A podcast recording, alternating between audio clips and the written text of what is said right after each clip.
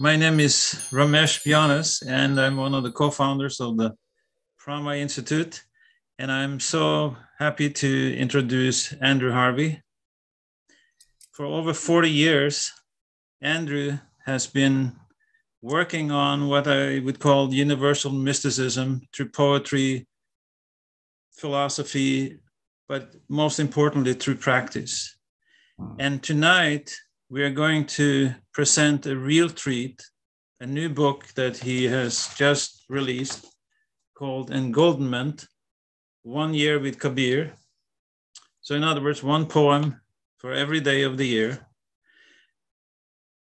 And Kabir is one of the most amazing poets uh, from India, one of the, I would say, probably the most famous poet in India he is sung in the different villages all over India. He was speaking in Hindi, but his poems and songs are, you know, experienced in all the different villages all over India, no matter what the language is.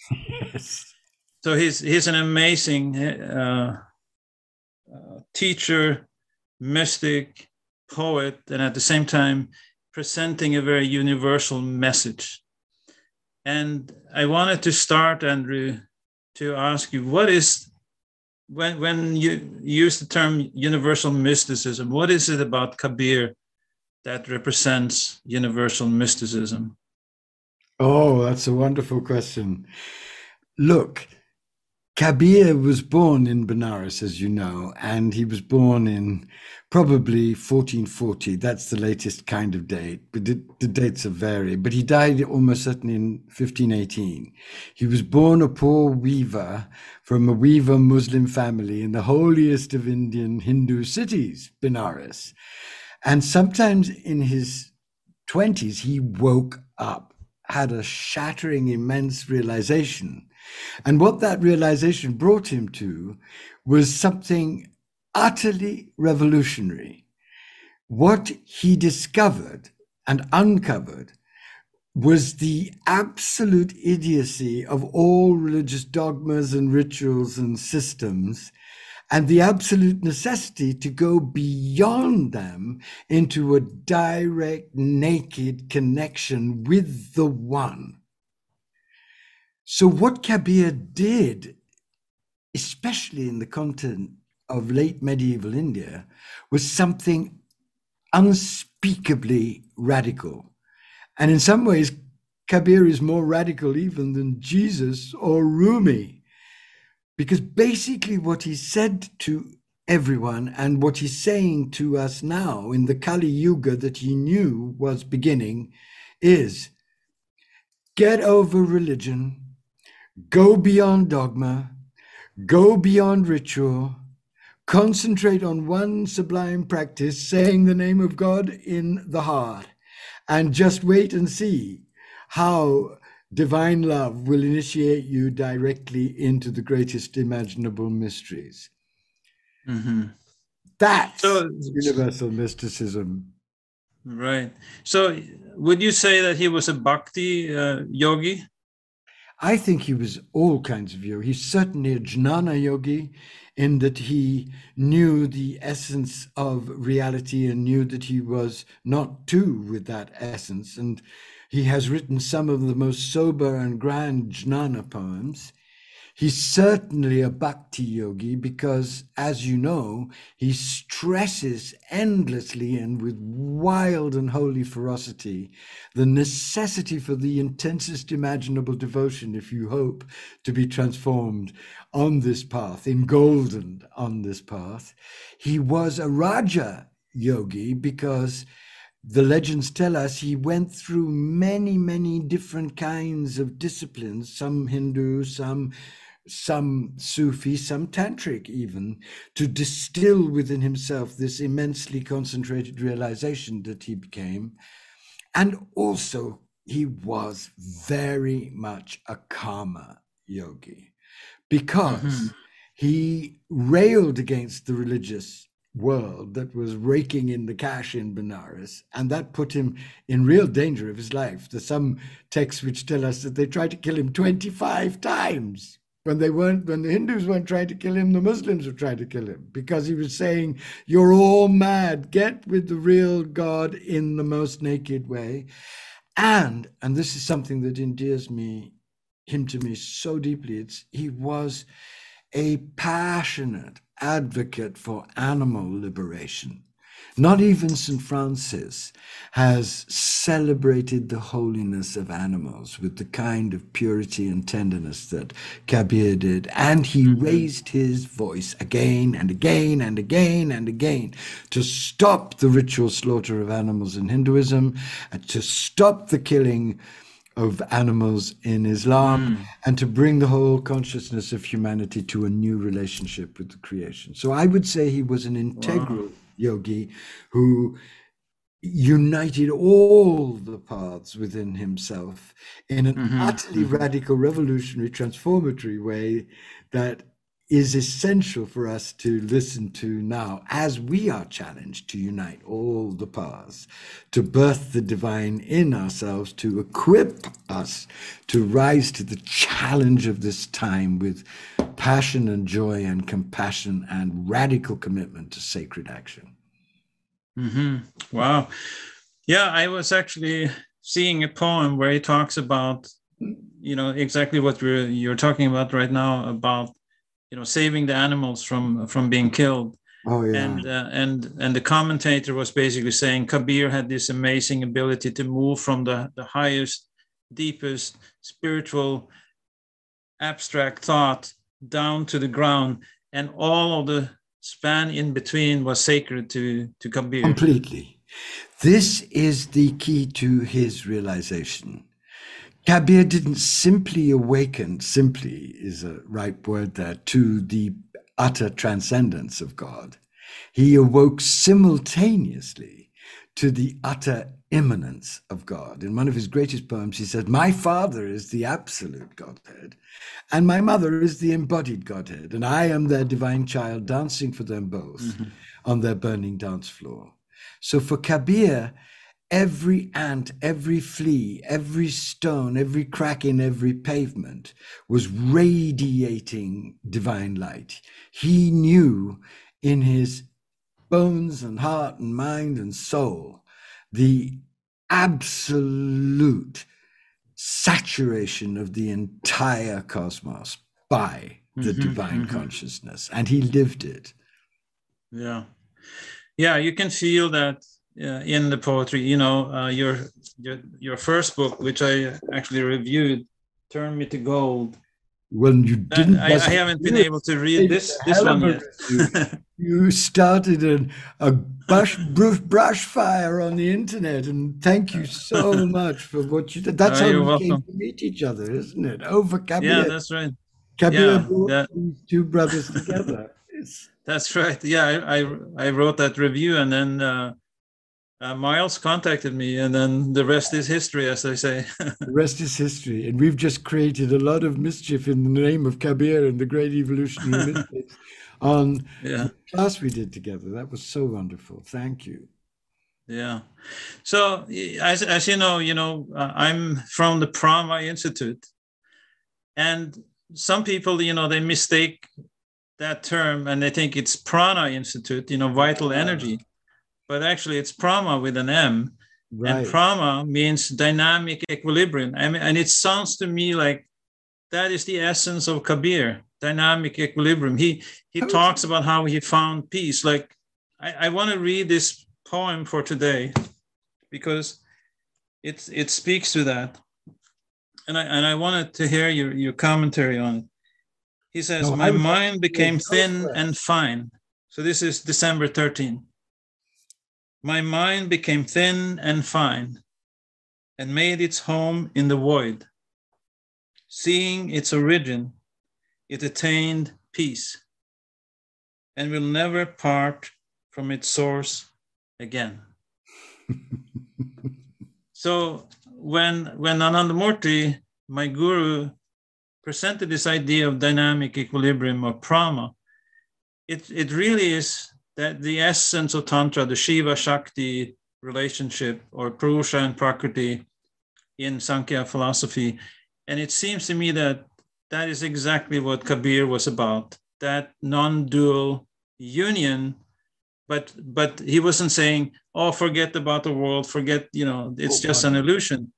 As you were saying, he was, he had this deep understanding that the world is an embodiment of consciousness. So maybe you can speak to that. Well, I would love, before I do, I would love you to have a chance to explain to all my people who'll be seeing this what for you is prama. And then I'll dance with you because okay. I, you devoted okay. your life to this. And at the core of your marvelous universal vision of Tantra is a transmission of the necessity for our time of prama. So, why is prama so sacred to you, and why do you feel dynamic equilibrium is so important for us to get attuned to at this moment? Right. Well, thank, thank you for asking. So, to me, this term prama is really the essence of Tantra. So, in Tantra, we talk about Shiva as pure consciousness before anything has been created, if we think of it in cosmological terms. But then in personal terms, it is the highest state of ecstasy, the highest state of inner union and peace in, in spiritual deep meditation. So, according to Tantra, Shiva, this universal consciousness, is from which everything comes everything that is manifest comes from Shiva. So, in other words, this book is a manifestation of, of Shiva. I hope so.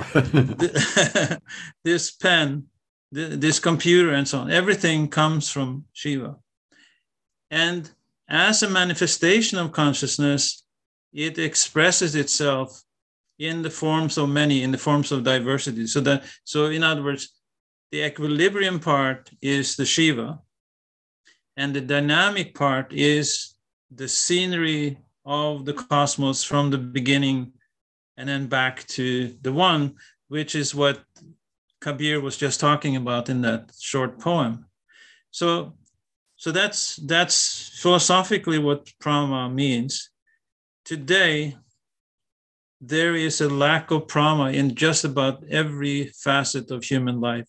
Absolutely because we have been living under the yoke of, of materialism for hundreds of years, which has expressed in itself in a very exploitative capitalist system. And so, in that sense, there's a lack of prama in economics. There's lack of prama in the culture because so much of our culture is all about shopping. You know, we're we're moving into Christmas, and, and it's become a, a shopping spree rather than the the deep Christmas within. So so in that sense, the term prama is really essential, I think, in expressing tantric philosophy in a social context, but also in an individual context. So it so so which is exactly what your work is about, sacred activism, completely the combination of spirituality meditation awakening uh, our soul but at the same time not forgetting that we have shadows we have an ego we have stuff we have samskaras and so on. And that is that dynamic part of life. And we and need to act that we need to act, we need to act. on every yeah. level but inspired by dynamic equilibrium. Yeah, so inspired by the consciousness, mm-hmm. inspired by that non-dual state.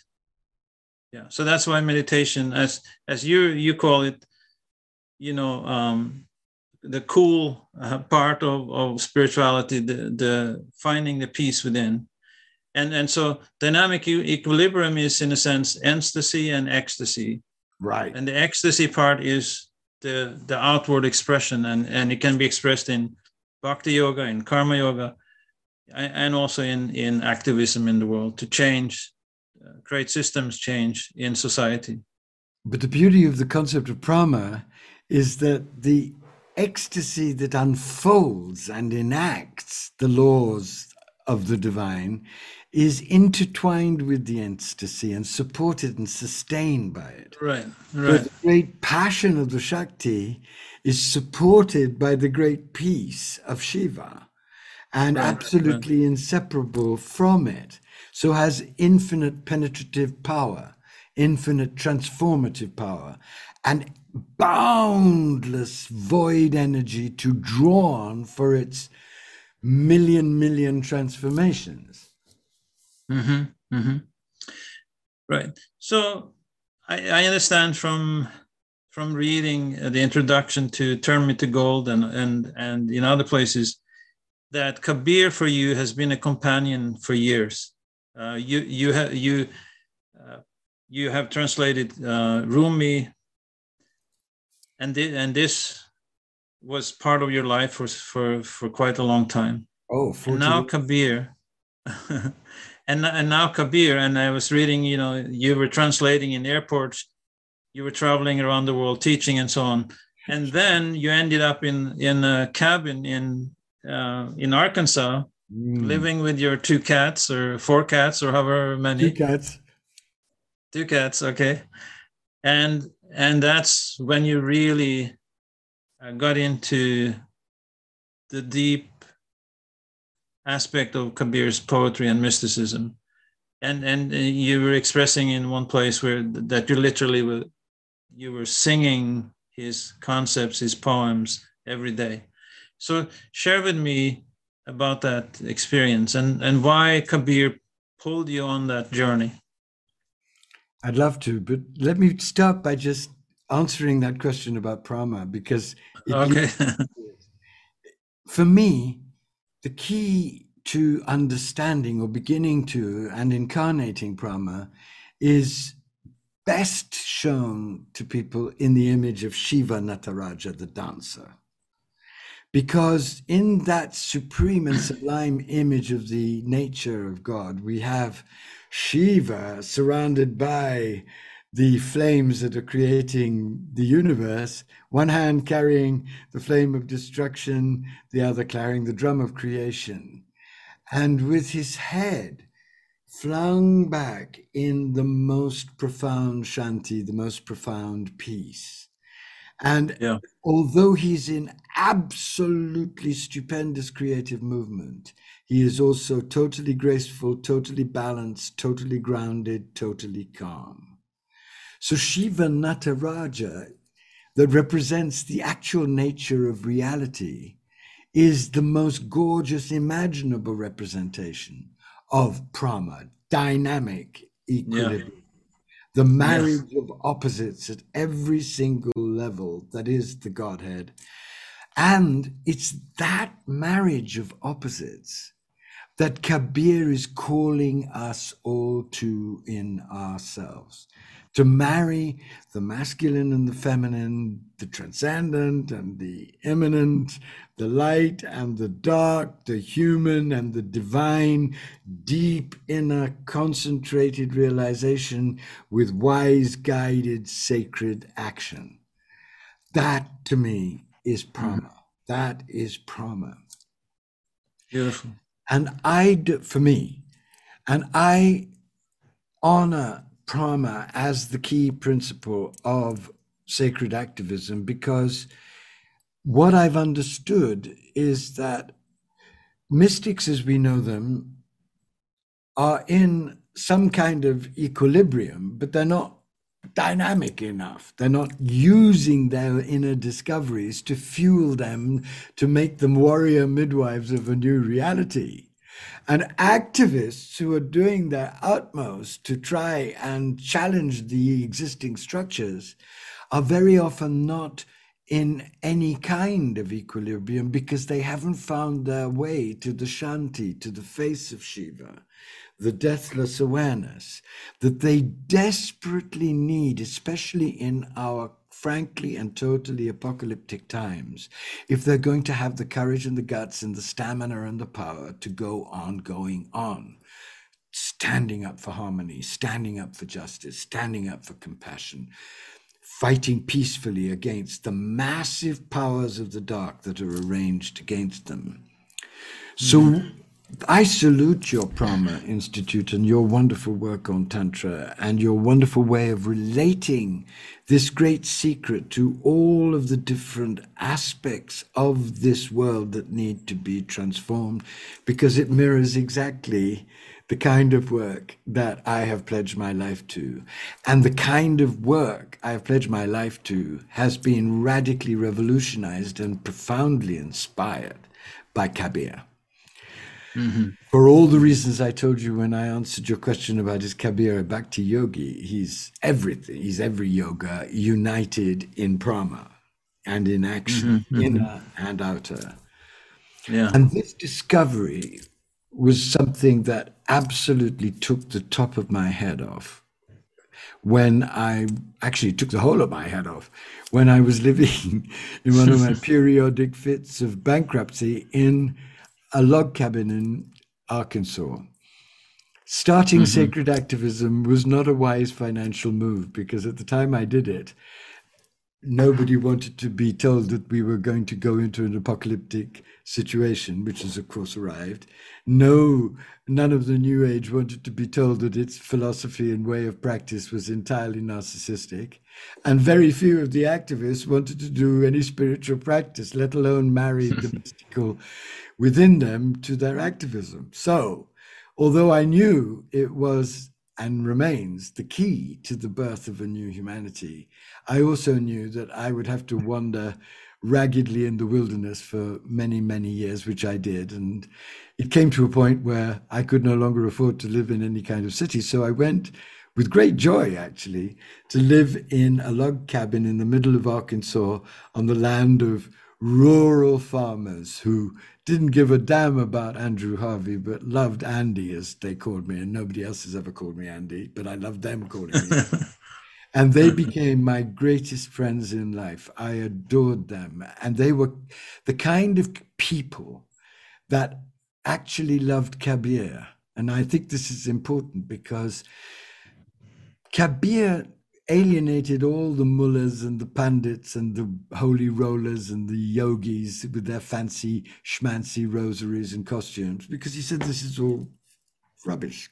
You could get to God dressed quite normally and without a Sanskrit name and speaking Hindi rather than any holy language. God is here all the time. And but the people who protected him and loved him were the cigarette sellers, the banana sellers, the boatmen, the people who burned the dead, the mm-hmm. guys who carried furniture out of the houses of the rich, the blue collar class. He was blue collar himself, and they loved him because they got that he loved them and he wanted yeah. them to be liberated. So I lived in this hut and I was finally able, because my own life had collapsed into a very total simplicity, and because I was living surrounded by deer and raw green fields, and because I had great friends who didn't give a damn about anything that I'd written, but loved me as a ragged human being, I was able finally to get to a place of both humility and openness in which I could finally, finally face Kabir and face the really sometimes terrifying job of communicating his essence as far as I could in English. And I say terrifying because Kabir, being so simple and direct, is actually the hardest imaginable poet to translate because if you get a word wrong, you stop the blade of truth that he is from entering deeply. Terrifying because if you actually sit, as I did for day after day, night after night, for several years with his work, not just intellectually or emotionally, but with my entire being exposed to him, you won't find it a pretty thing because Kabir is fierce. Kabir is truth in a body. And Kabir will pierce your protection, your resistance, your fantasy about yourself. And when he's done that, he will exalt you and rebirth you in dimensions that, although I'd had a lot of mystical experience, I hadn't really experienced before I became his willing slave. Mm-hmm. So it was an extraordinary experience for me because, for example, I would translate a poem and it would spend I'd spend a day on one poem because I wanted to get it as exactly right as I could. And then I'd go to bed tired with my two cats cuddling up. And then the next day, what was communicated by the poem would actually happen in my little universal reality. So I knew that what was going on was not simply that I was, this old guy was sitting in a hut in Arkansas translating this other guy who died 500 years ago. I knew that Kabir was absolutely alive, that Kabir is a field of initiatory truth. And because I'd been crazy enough to want to enter it, it was entering me. So that's mm-hmm. what happened. That was the most thrilling, painful, amazing experience of my entire life. And that's how I got to know him or begin to begin to know him. And that's where my undying respect for the majesty of who he is was born. That's where it was born. That's how it was born. You you use one term um, in your introduction to Kabir that you're trying to die into the splendor that you know the splendor that he sings. Well, so I was trying to. What do you mean by that? Well, can I read you a poem? Because I think sure. sure. this is the poem about that. And then I'll explain what I meant because the truth is you you can't die on your own. You have to have somebody to come and kill you, either God directly or one of God's most ruthless and radiant ambassadors. And in choosing to translate Kabir, I really laid my head like um, Mary Queen of Scots on the chopping block because you don't enter Kabir's field without risking your vanity, your ego, your previous assumptions about yourself. You don't. And I'm so grateful. I cannot begin to tell you how grateful I am that I had the madness and the courage somehow to do that because he did absolutely transform my understanding of everything. He took what I knew and crystallized it at an unimaginably greater depth through the grace of his stupendous and majestic realization. And this is a poem that I think will describe something of what happened. I wish I was more dead. Obviously, there are bits of me that are still very much alive, but that's not his fault. He tried hard and continues to try hard. Um, here's the poem. I love this. This is April 21st, everyone. In every house, there burns a lamp. But you're blind and don't see it. Keep trying. One day you will see it and be free from death's noose. It isn't a question of eloquence or of listening or of ritual to see it. You have to die while alive. And then you'll never die again. In every house, a lamp is burning. Neither yoga nor chanting, piety or vice will help you see it. You have to die while alive. And then Kabir promises you will never die again. and in my heart, there was a lamp, and it came up. Divine consciousness came up through His grace. And I understood that I had been making the journey too complicated because I have been given an intellectual mind. I had studied in all the major traditions. I had written God knows how many books. But Kabir was saying, I don't care about all that shit.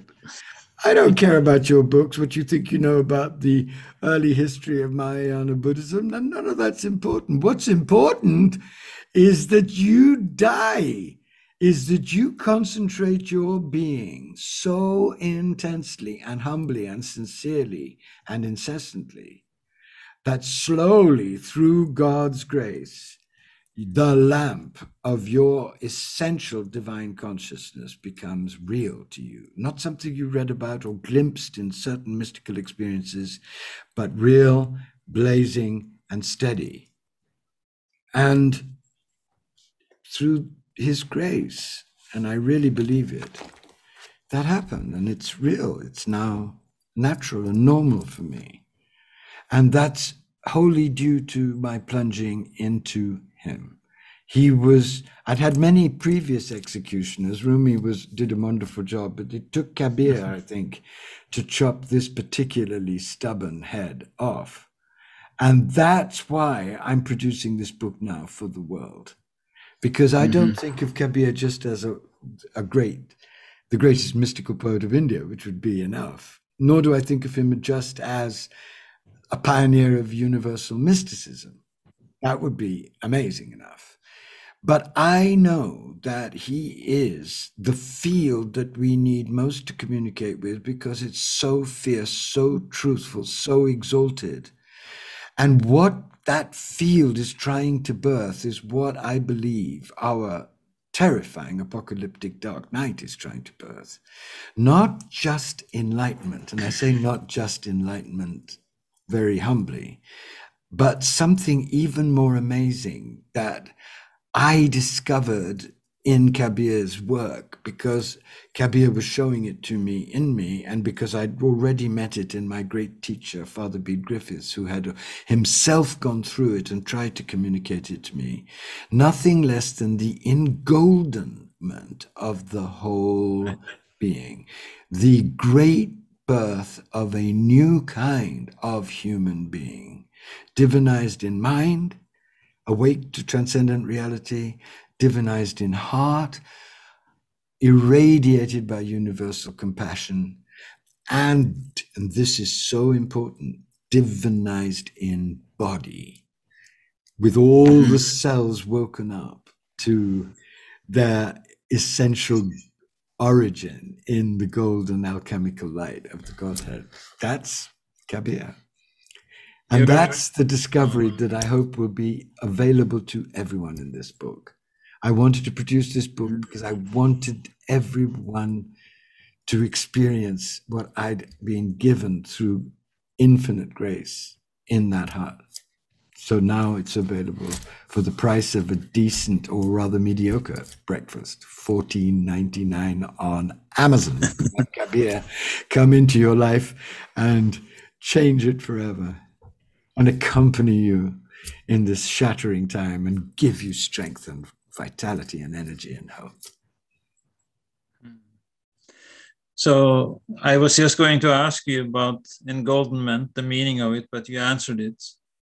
it well, is... I think it's something that I would love to talk about with you because, as I have understood Tantra, and I've, I've had a great deal of help from your beautiful books on Tantra, but I've also plunged into the Kashmiri Shaivites and into Shaivite Tantra in South India and into Vajrayana Tantra. Through the grace of the mm-hmm. Dalai Lama, I was able to attend secret teachings three years ago when he gave teachings on the golden body from the core of the Vajrayana tradition. And right, I've right. done a lot of work on the great Christian mystics who went through the great mystery of the Christian tradition, which my great teacher did at the end of his life. He went through the mystery yeah. of transfiguration. and what I've discovered in this is that at the heart of all of the great mystical traditions, there is a blazing secret that has been kept intentionally secret because of its radioactive power and radioactive capacity to transform us and the danger involved in it getting into the wrong hands. And that secret is, is that humanity is destined to be divinized heart, mind, soul, and body. And this secret is the great secret of Tantra. This is the secret that is worshipped, for example, in the golden Shiva of Chidambaram, where the great tantrics of ancient South India went to worship the golden Shiva, not just as an example of the glory of Shiva, but as a living icon of what they could become if they surrendered and died into Shiva, that they would become engoldened in mm-hmm. heart, mind, soul, and body. Mm-hmm. Kabir woke up to this, I believe, spontaneously. It was not in the system. He wasn't a Kash- part of Kashmir Shaivism, although he might have been instructed by it. He certainly plunged into Tantra, he knew about Tantra. He certainly plunged into Vedanta, he knew about Vedanta. He certainly plunged into Sufi mysticism, which taught him the passion and necessity of devotion. But what makes Kabir unique and uniquely helpful to us is that it seems that this ecstatic engoldenment process, which goes beyond enlightenment into divinization of the whole being, arose in him spontaneously. It was as if, just as Jesus was the pioneer chosen for the introduction of Christ consciousness, Kabir seems to have been chosen seems to be that's an academic. Kabir was chosen to be the pioneer of this engoldenment consciousness. And I believe that Kabir is returning now to us at this moment when the deepest meaning of our dark night is that it isn't the end of humanity, although it may look like it and it may seem like it as as this Kali dance gets wilder, it is actually the birthing ground of this great secret, this secret of engoldenment.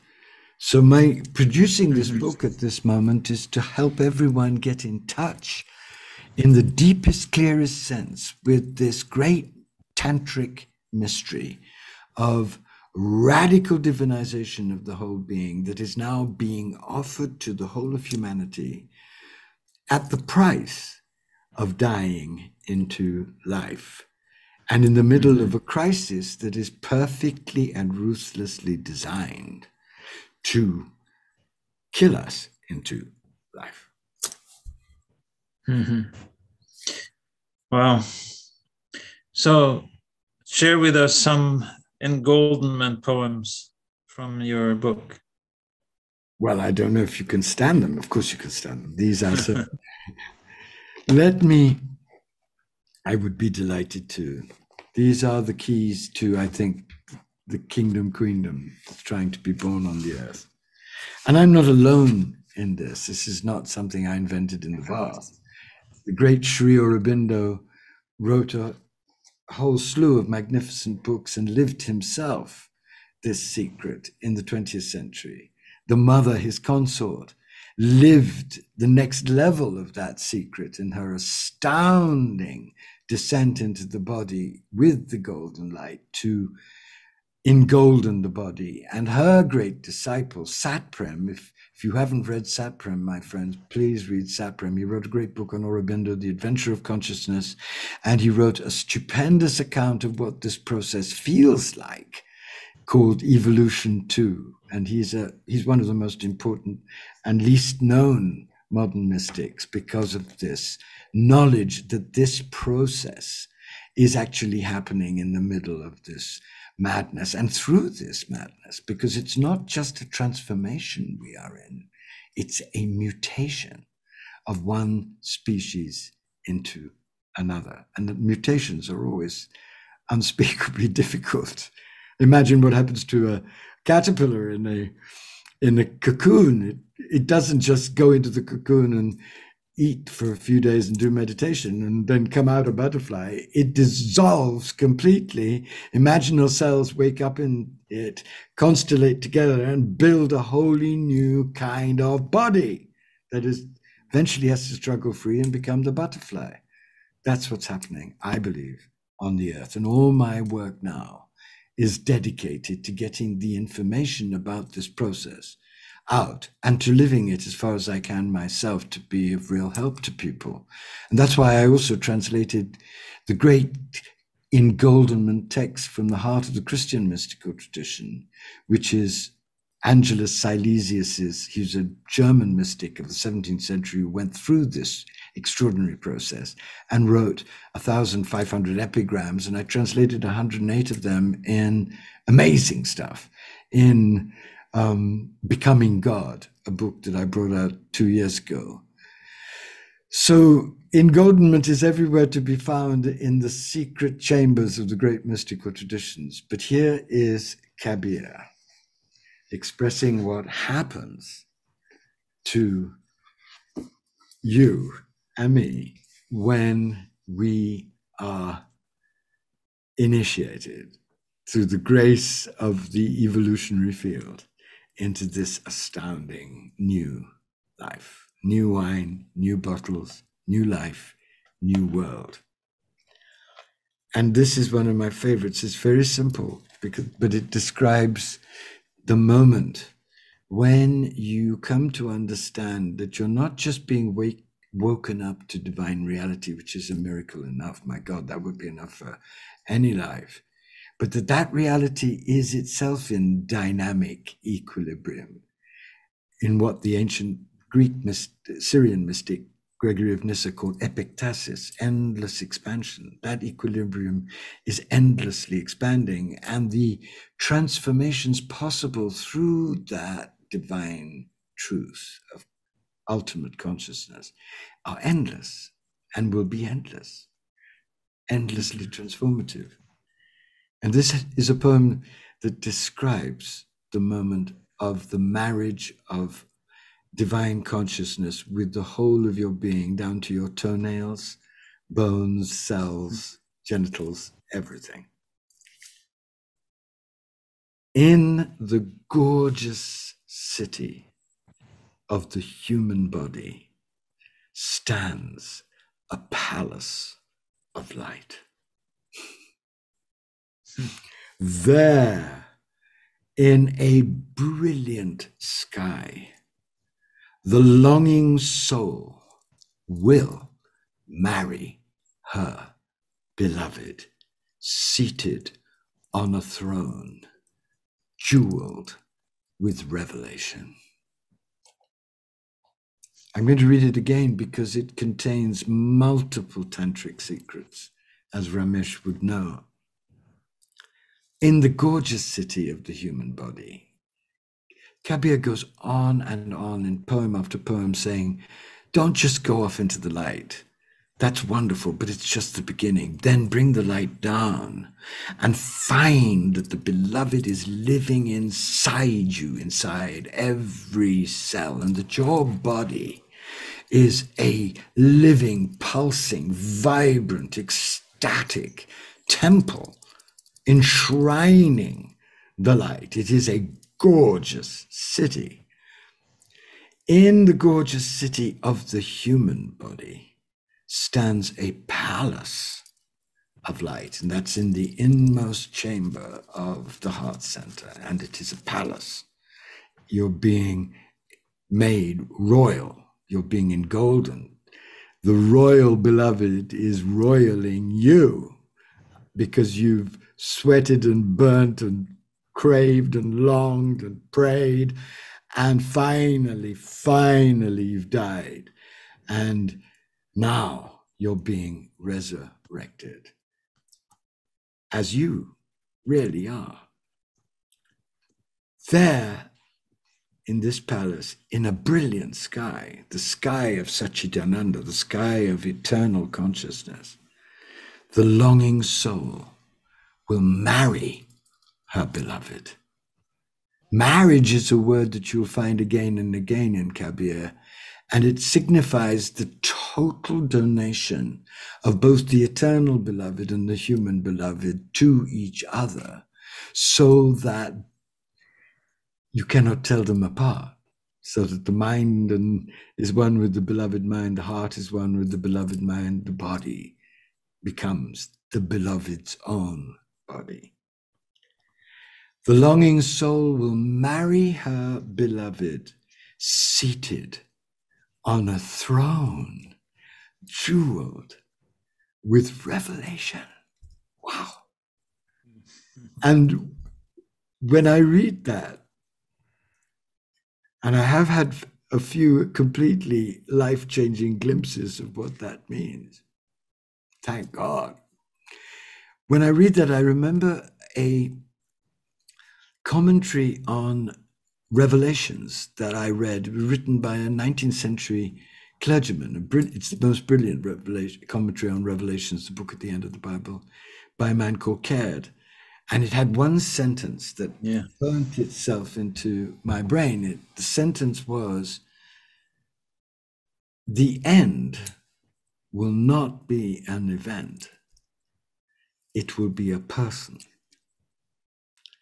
And even when I read it, which was 20 years ago, I realized, oh my God, he's not talking just about, you know, the return of the Christ, which is like a return of some Star Wars avatar. He's talking about something, something much more mysterious and amazing. He's talking about the birth in us of our essential embodied divine human person.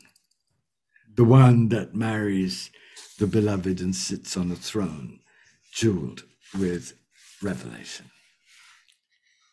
And I'd love to read another one if you will indulge me, because these two poems are so much at the key of this whole book. They're put at the end because the poems of engoldenment are, are hinted at throughout the book, the engoldenment process. But first, to get to engoldenment, there's a lot of work. You don't just hop into engoldenment you need to really purify yourself, dedicate yourself, see things as they really are, clarify your shadows, and then you need to go through the dying process, the process of the dark night, the inner process that is the birth canal to this astounding new reality.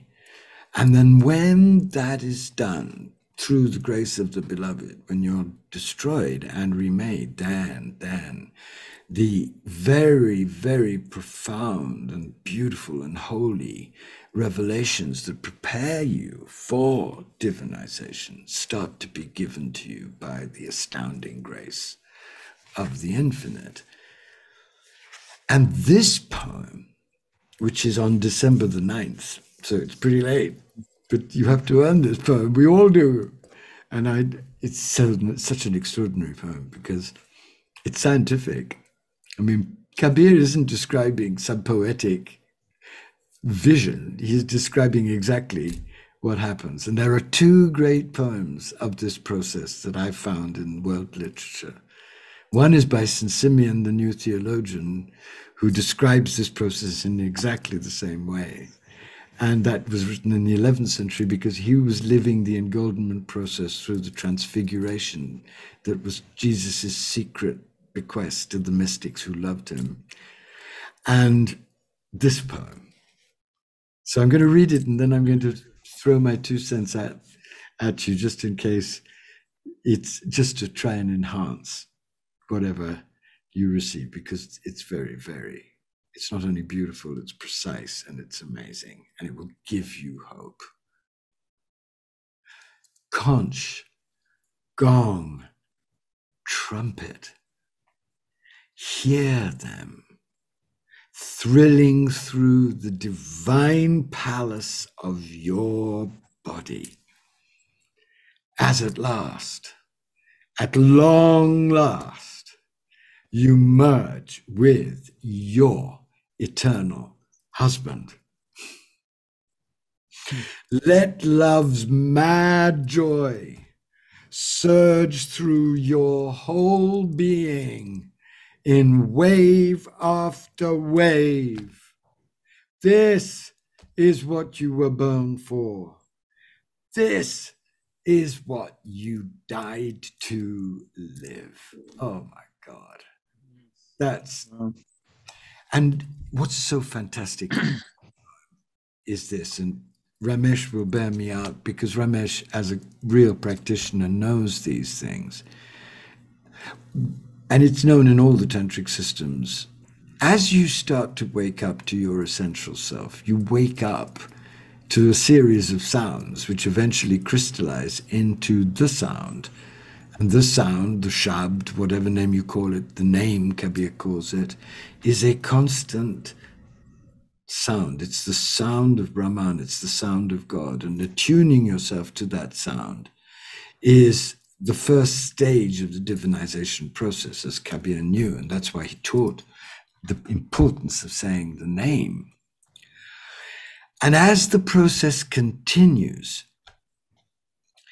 and amplifies, and more and more and more of you, through the grace of the beloved, becomes drenched with divinity, what happens is that those sounds amplify until at the moment, and this is not something I've experienced, but I've experienced enough to know that this must be real. Why would he be telling us this if it wasn't real? This is Kabir, this is not some modern guru from Idaho. He's what happens at the moment when the divinization process is complete is that you hear the sounds that actually greet the entrance of a god into the temple. And if you ever go to an Indian temple and hear them incredible, wild, holy noise of what happens when the image of Shiva or the image of Durga or the image of Krishna is brought into the sanctum, then you'll know. You have some sense of what happens at this moment. The whole universe blazes with ecstatic sound as you are crowned by the love, beloved in your engolden self, just as in the poem I read before. So conch, gong, trumpet. That's what you hear in an Indian temple, but it's sounding for your new you. Conch, gong, trumpet, hear them, hear them, thrilling through the divine palace of your body. It's beautiful because in the first poem he says, the palace is in the body, but now it's not just in the body, the whole body has become, as Aurobindo said and knew, the divine palace. You become the palace itself. The divine palace of your body, as at last, at long last, after millions and millions of incarnations, and after so much suffering and so many, so many deaths, you merge with your eternal husband. You don't just embrace your eternal husband, you don't just kiss your eternal husband, you don't even make love with your eternal husband. You merge, you merge with your eternal mm-hmm. husband. Let love's mad joy surge through your whole being in wave after wave. Anyone who has ever had a Kundalini experience, and I'm sure those who are listening have been graced with this tremendous blessing. Some of you may really have, you may understand through memory what that means the eruption at the core of your being of this volcanic energy of divine passion and gorgeous, gorgeous peace all melted together, which totally transforms you and transforms anything you've ever understood about the divine. Let love's mad joy surge through your whole being in wave after wave. It pulses. It is what the Kashmiri Shaivites call the Spanda, but it's the Spanda mm-hmm. on Kundalini crack. It's the ultimate pulsation. And then he says, This is what you were born for. This is this is what you were born for, not just to be awakened, but to be engolden. And this, my beloved friends, is what you died to live. And that mm. life will never end in any world or dimension. And I'm not talking poetry. Mm. Wow. Yeah. Wow, what a beautiful explanation. Does um, it ring true from your knowledge of the Tantra? It does. Yeah. Uh, totally yeah. within the Tantric tradition, isn't it? Abhinavagupta would recognize that. Yeah, yeah. And, and certainly, you know, to me, this is the essence of Tantra the, yeah. the embodiment of you, you were talking about you know different sounds in the different chakras and so on as kundalini is rising lights too it, it's a whole right right. Show isn't it? So yeah. And th- and this i think is the specialty of tantric meditation. Yes. But one one of the things that anandamurti was pointing out that even in patanjali's yoga sutras right. the ashtanga yoga or the yoga sutras these according to him are also tantric practices. They're not yes. they may not have been called tantra at that time or even afterwards and and and this is where i often get in trouble when i talk about this as tantra because this is how Ananda anandamurti was teaching these various lessons as part but of ashtanga yoga. part of the problem though ramesh that in the conventional interpretation of patanjali the ideal is kaivalya. The ideal is right right. Vedantic. It's really about yeah. going into transcendence and that Right. i think misses the whole point of patanjali that it's not about kaivalya is a very honorable position. I mean it's an amazing achievement spiritually but it's not the end. It's the right right. beginning of the end. It's the it's the state which prepares for the engoldenment inflaming of everything. Right right. Yeah so so that's yeah that's so true because some are even talking about kaivalya as being this you know uh, isolation right. state you know as as if you're separated from everything but it is a union.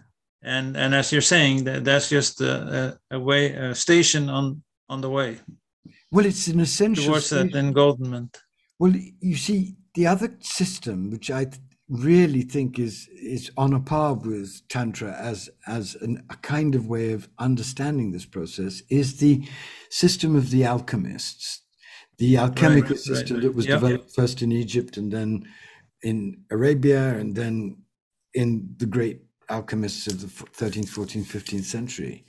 And very simply, Yeah. they really lay out three stages.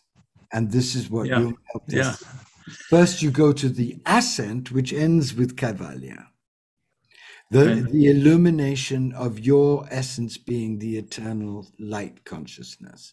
And you can stay there and be, in a way, free. But the alchemist says that's just the beginning, because after the ascent has to come the descent. And you Mhm. have to bring down the awareness of the eternal light conscious true grace into mind, heart, and eventually into the depths of the body.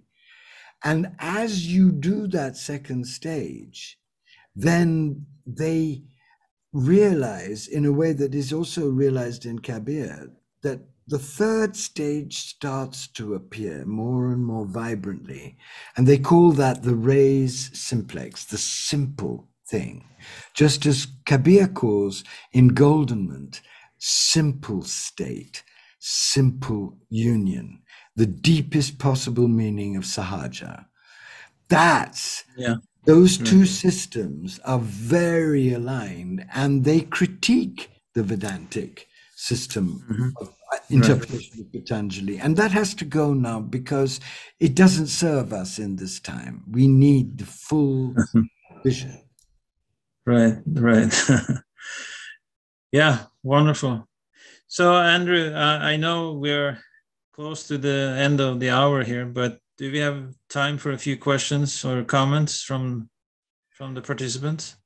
Well, you know what I would love is that if people could really take this into their hearts, what I'm saying, and really please get the Kabir book and read it yourselves, then maybe we could have another meeting in which we could have you and I, you bringing your tantric wisdom and experience, and me bringing whatever it is I know, then we could have a wonderful session of introduced of, of talking to people of really integrating this because i've tried to give the whole picture Mhm. as far as i can today and i Yeah. think the transmission as far as i'm concerned is complete and i think it would be wonderful if people who are listening would honor kabir by getting the book and by really meditating on what's been said here by us both, and then coming back with whatever questions arise from the depths of your own wisdom, then, my God, what a conversation we could have.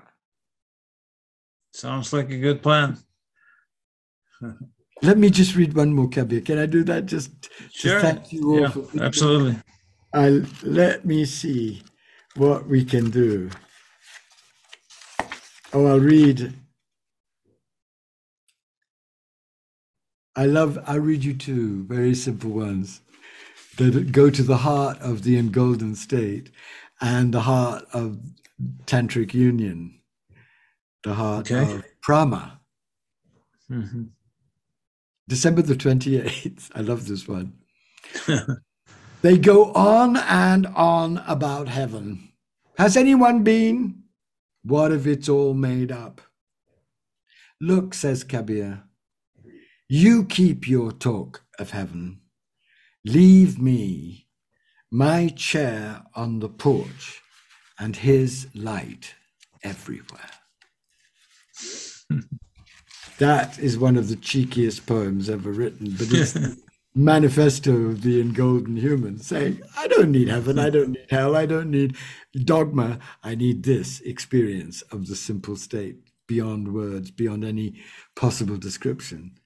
And then this mm-hmm. one, which I ended the selection with because I, I think this is so cheeky too, but so beautiful. Kabir says, cheeky is a compliment, by the way. Kabir is nothing if not cheeky. He's cheeky is too small a word. Kabir says, My mind's grown pure, pure as Ganges water. Now God's running after me, calling, Kabir, oh, Kabir.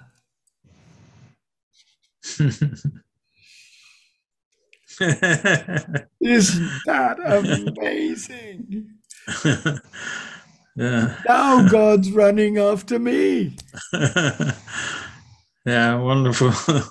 you could get burnt for much yeah. less in the medieval Catholic Church, but this is where we're going. if only we can get through this period and learn its lessons. And that's why I wrote this book to just infuse us all, myself first of all, with this amazing vision of who we essentially are and who we can be. Bless you. Thank you. And thank you, Ramesh. Uh, thank, thank you so much, Andrew. Thank you so much. It's My great joy. Really amazing. Kabir. Bless you, bless you, bless you in the name of Kabir. My God, let him come into your life. Oh, don't let all that sweat be in vain. It's all for you. God bless you. okay. All right. Thank you so much, Andrew. And yeah, let's let's have another event. Let's um, do it. Let's be naughty. Yeah, let's, let's have, do that. Then then God will come calling after us. Ramesh, Ramesh.